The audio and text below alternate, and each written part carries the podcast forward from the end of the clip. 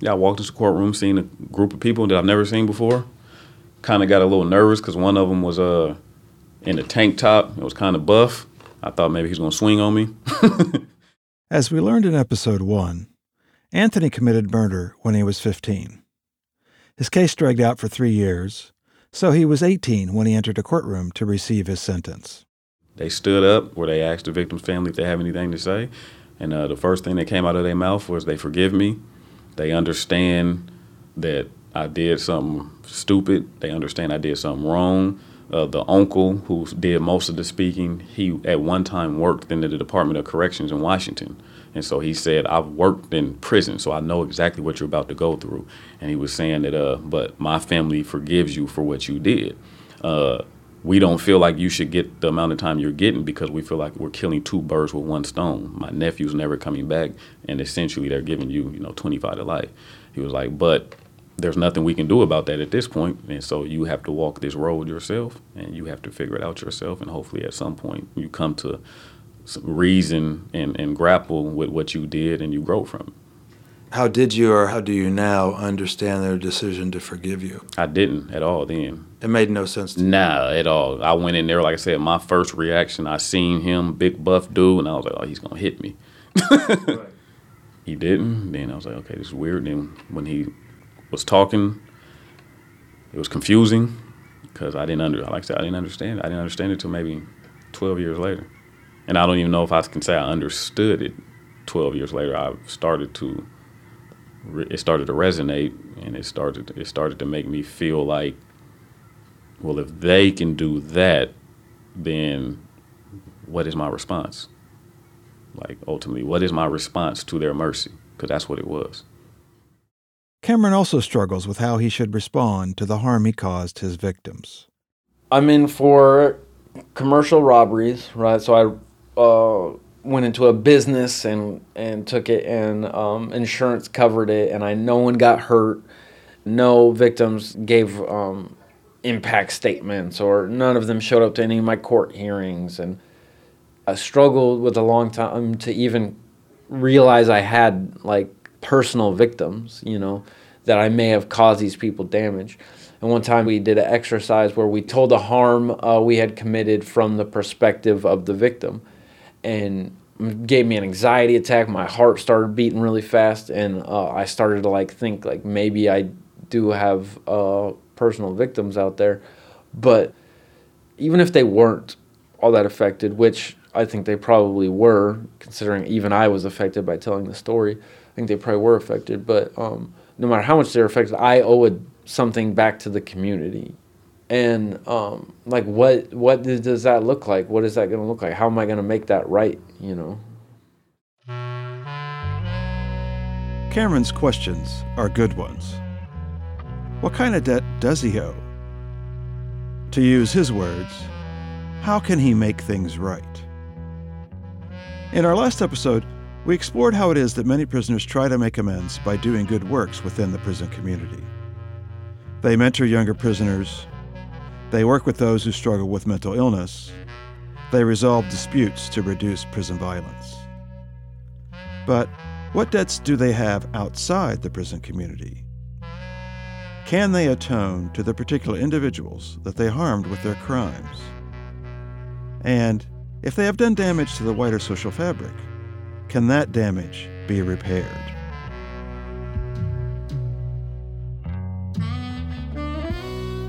This is Making Amends. I'm Steve Herbert.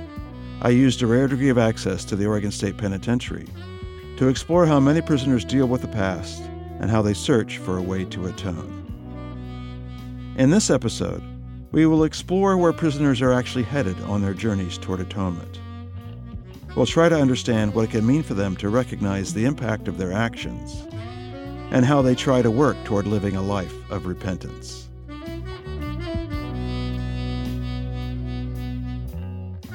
Episode 6 Something Positive the Universe Gains.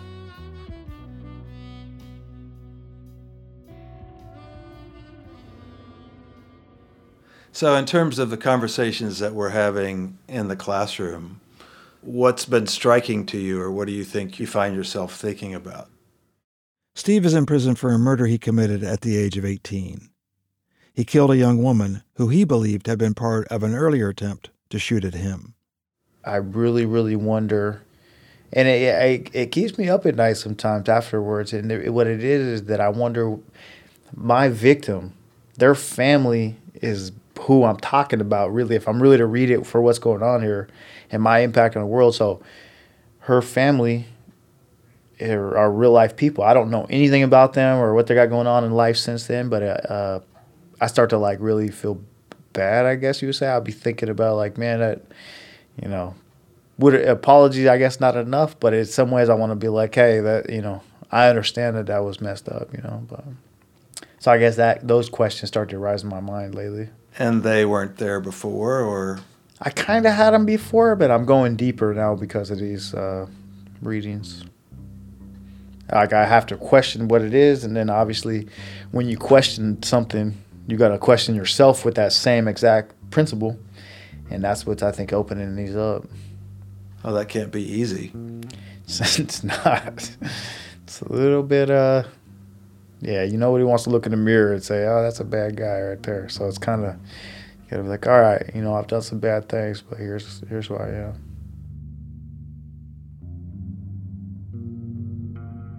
Unlike many of his classmates, Steve is at a somewhat early point in his journey toward atonement. But he makes clear that what troubles him most is the thought that his debt to his victim's family remains unpaid. How can he try to reconcile his desire to see himself as a good person with his need to deal with the fact that he committed murder? The first step, as he acknowledged in class one morning, is to see the world from the victim's perspective. I'm just curious your thoughts about the repentance uh, as a response to wrongdoing. Is it something should be valued, encouraged, recognized? Kind of what are your your general thoughts about if you've done wrong? Is repentance a valuable strategy for repair? Mm, I think step one to the road to repentance, because I think almost everybody can justify why they've done what they've done. Almost everybody in here, if you ask them what they did or whatever, they'll give you their spiel on it. I think that step one is to uh, identify with your victim or the person you've harmed, kind of understand their perspective from it before you can actually truly feel or like feel repentant about it, maybe. This theme of repentance was one the class was eager to engage. I mean, the textbook definition that we have here is one rebalances the scales by proactively changing some aspect of oneself. And you look around you in this room and this this is where we at.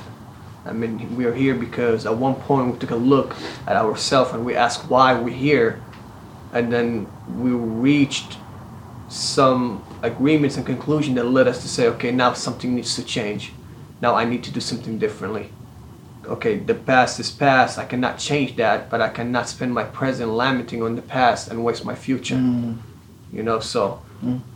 there are honestly people in this place that are living a life of repentance. From the moment they wake, they're giving something to the community, inside community and out. Whether that be in a, in a job inside the facility, in involvement in uh, community service or activities functions, in education in mentoring people, formally and informally, that's giving back. That's changing something about yourself. That's repentance. I think the biggest value to repentance is um, with the victim. You know, um, they. I think that that goes a long way to um, them feeling validated as you recognizing the harm that you caused. Mm-hmm.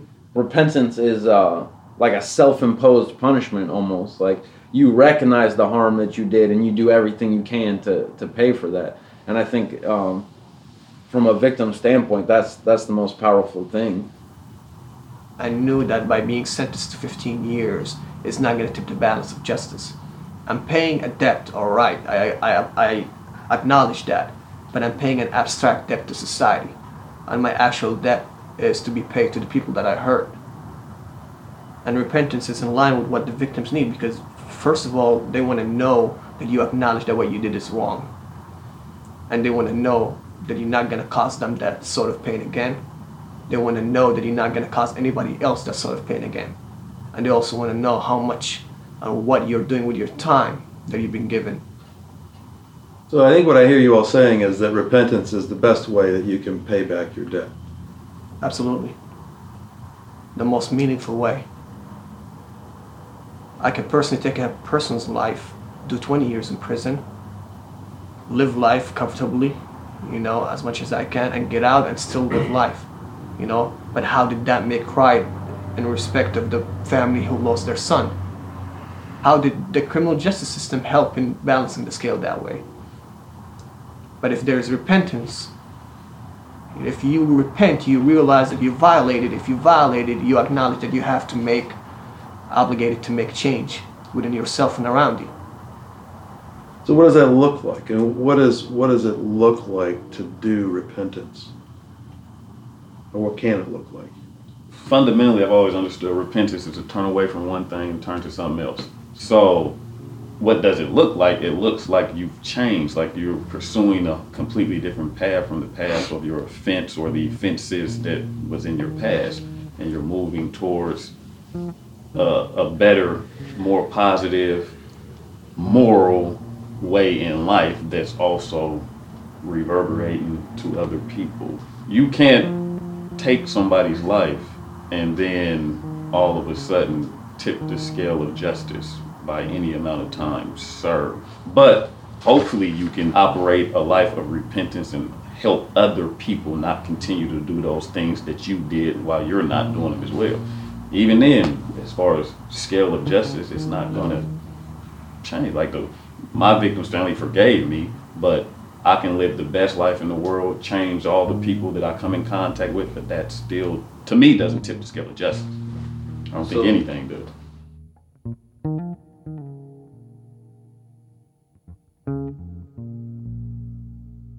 But Anthony still attempts to try to balance the scales of justice as best he can. And others notice, like Terrence.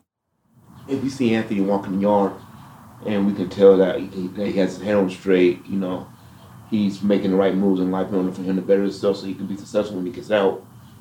Then a young person coming in will see that, and he might be drawn to that. Mm-hmm. So therefore, now you see why is Anthony always walking the track with this young dude? Well, now because the young dude's hungry. You know what I mean? He's he's he's searching for some type of mentorship or guidance or the right way or you know what I mean? He's he's looking for something. So I mean that's just it comes from within. I mean you you, you could see you can see people who's shining and who's glowing and you're attracted to that.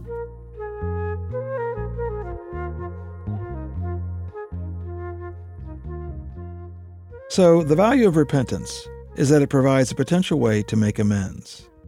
To recognize one's harms in the past can provoke an intense desire to atone through better deeds in the present. In this way, perhaps, one's actions can form something of an apology for one's mistakes.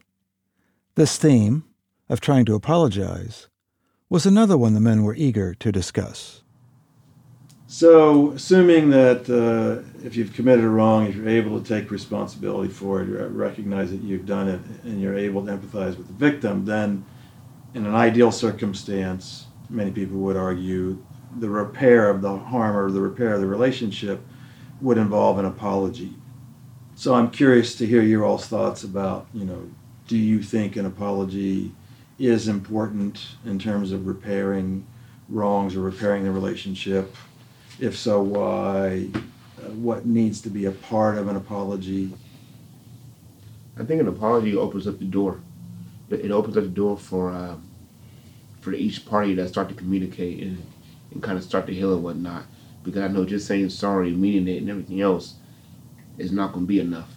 There's never, I don't think there's anything, me personally, that I can do that would be enough to heal that situation. But I mean, just being able to apologize from a, a genuine place and have them listen to me, listen to them, and everything else, I believe that's a that's a starting point. I think in order to apologize, you have to understand what you did was wrong. I think apology is necessary, and like you said, Terrence, is that it's it's it's the opener, and but I think it should be done with with the intent to to pursue some type of action, because we apologize. I'm sorry. I'm sorry. I'm sorry. I'm sorry. But what are we doing to really give that apology credibility. Because I think the, the very crimes that we commit discredit us.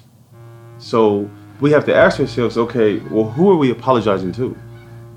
Ourselves, our victims, obviously, the community, our families. And what are we gonna do? Like, my victim is dead. He had 33 aliases, ran drugs. He was, didn't even have a family, according to the court records.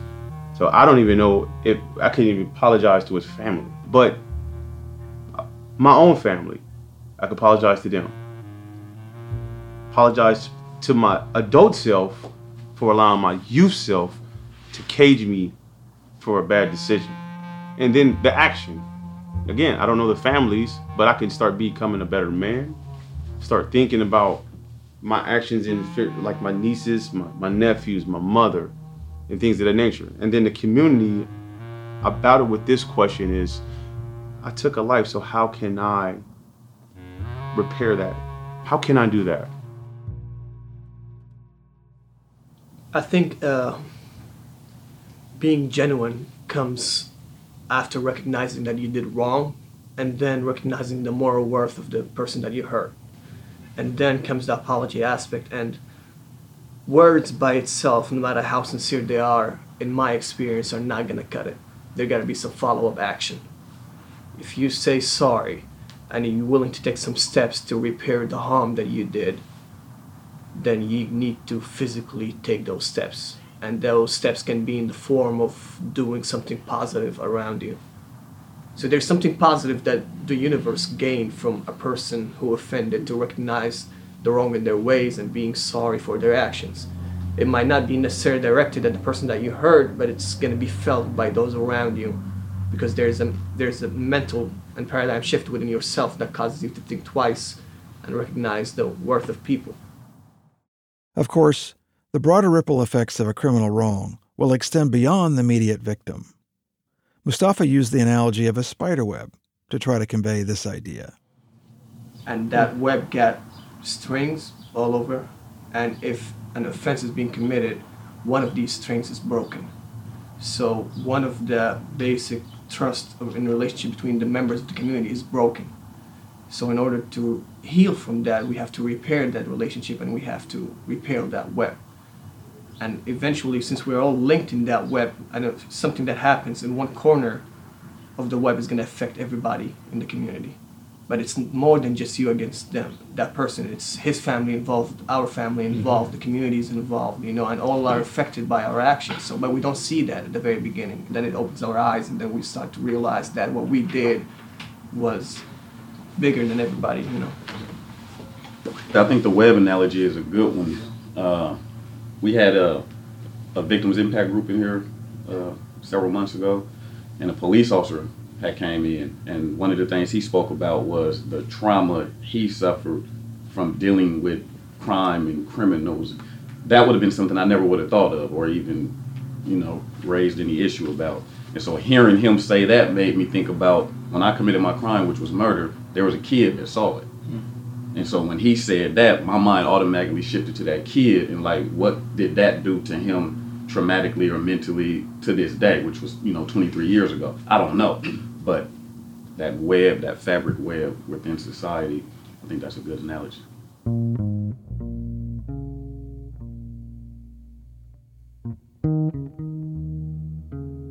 The moral philosopher Linda Radzik would accept this line of reasoning about a web. For Professor Radzik, who's at Texas A&M University, criminal acts are best understood essentially as moral wrongs. To commit a crime is to damage our relationships with other people. As with any time when we commit a wrong, criminal or not, we possess a moral obligation to repair the damage we've created. So the wrongdoer's obligation is to do everything he or she can to make things up to the victim, to improve herself, right? To make things right with the community. And maybe some of the things the wrongdoer has to do in order to repair those relationships will involve pain, will involve suffering. The suffering isn't the goal, it's repairing the relationship. It's showing your victim in your community that you can be trusted again. It's showing yourself that you can be trusted again. It's repairing what other particular kinds of harms you may have created. Of course, inside prison and detached from society, it can sometimes be hard to recognize the damage one has done. Here's Tim in class one morning making this point. It's hard to look at the victim of what you're in here for and all that when you're living. It's easier to in here just to focus on what the level of victimization that I'm going through. This is my shit. Let's look what I'm living. I, that, my life sucks because of this. The cops are doing this to me. Blah blah blah. And to be able to take yourself outside of that limited scope and to have it take an honest look and try to be like, well, this, I hurt these people. What are they going through right now because of what I did? It's really difficult to step outside of this these walls and everything that comes in it and the oppressive nature of being in the system and because it oppresses, it keeps you contained. You have to go past that oppression, and that, that's not an easy decision in here. As Tim notes, it is not always easy for prisoners to look outside the walls and to remind themselves of the web of interconnected ties in which they, like all of us, are enmeshed. Cameron is lucky to be able to do this through his connection with his girlfriend. She was an old friend from his teen years, but they reconnected a few years ago. As he's grown closer to her, his worldview has expanded considerably. So a big part is uh, I feel like I am accountable to someone uh, other than myself, you know, because for so long I um, I was accountable to myself and my buddies on the yard. You know, that's the only people I felt accountable to. Like my my family was there, but they had their own life. You know, I felt we were peripheral to each other. You know, I was on the outskirts of their lives, they were on the outskirts of mine. I didn't feel accountable to them but having this central figure in my life, you know, I was suddenly, you know, I've got to explain to her the decisions I'm, I'm making and rationalize them to her. I may be able to rationalize uh, punching this dude in the face to my buddy. He's like, yeah, of course he did. Doing that to her is another, a whole nother thing, you know. And, um, you know, that uh, it's actually, um, my relationship with her has made my relationship with my family better because now I've I'm more uh, able to uh, have the family connections. You know, it just uh, a lot of times it hurts having those connections with people on the street when you're in here for many reasons, but um, that's kind of broken that barrier, and now I feel like accountable to my nephew and my sister and my dad. You know, those are I'm I'm also feeling accountable to them now. I think it's just you know in so many ways she's helped me grow as a person so it sounds like a lot of what you're doing is looking at yourself through her eyes. Yeah. Yeah, that's a good way to put it. And asking yourself to go back to language of morality, right? What's the moral worldview that she's inhabiting? And what does the world look like to her? And how does that differ from how the world looks to you? Absolutely. Yes like I said, it's it's when I'm accountable to other guys in this twisted world. You know, it's much easier to make those decisions than when I'm suddenly um, seeing them through her eyes or seeing them through my nephew's eyes or you know these people that I love and care about. What what are what am I? What do I look like to them? For his part, Anthony tries to live up to the grace that his victim's family bestowed upon him at his sentencing hearing you can't repair a victimization on any level. That's my belief. Whether it's murder, whether it's rape, whether it's robbery, that you don't change that. I believe that our obligation is to change ourselves so that we no longer victimize other people because what happened in history always happened.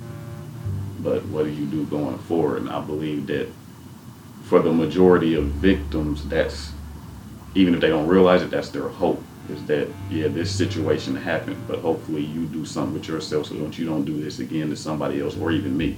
Because nine times out of ten all of us never see our victims again. So there is no repair from that point. You have to repair self. And in repairing self you prevent yourself and then hopefully that outworking spills over to others that you can teach others not to do the same thing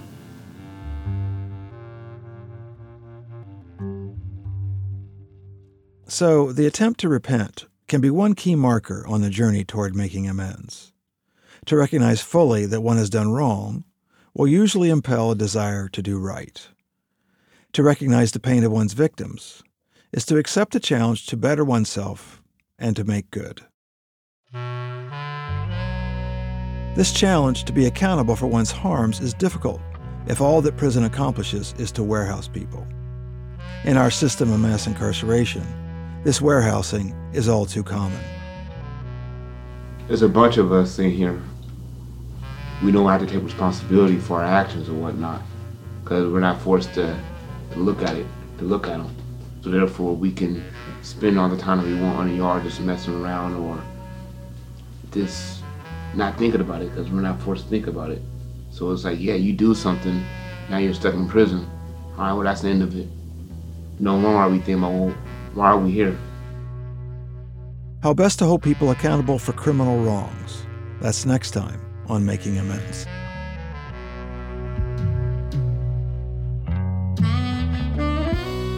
Making Amends is written and produced by me, Steve Herbert. Our production crew includes Jesse Beckett Herbert, Tyler Bonilla, Emma Embleton, and Daniel Gunther. Our website and marketing crew includes Nadra Fredge, Kate Borelli, and Liz Gardner. Music by Jesse Beckett Herbert and Tony LaFave. Our theme song was recorded at the Oregon State Penitentiary with Austin Clark, Chad Hamlin, and Mitch Lewis. Recording assistance at the penitentiary provided by Chad Hamlin. Learn more at our website, makingamendspodcast.com. Please spread the word about this podcast and provide us a rating and a review. See you next time.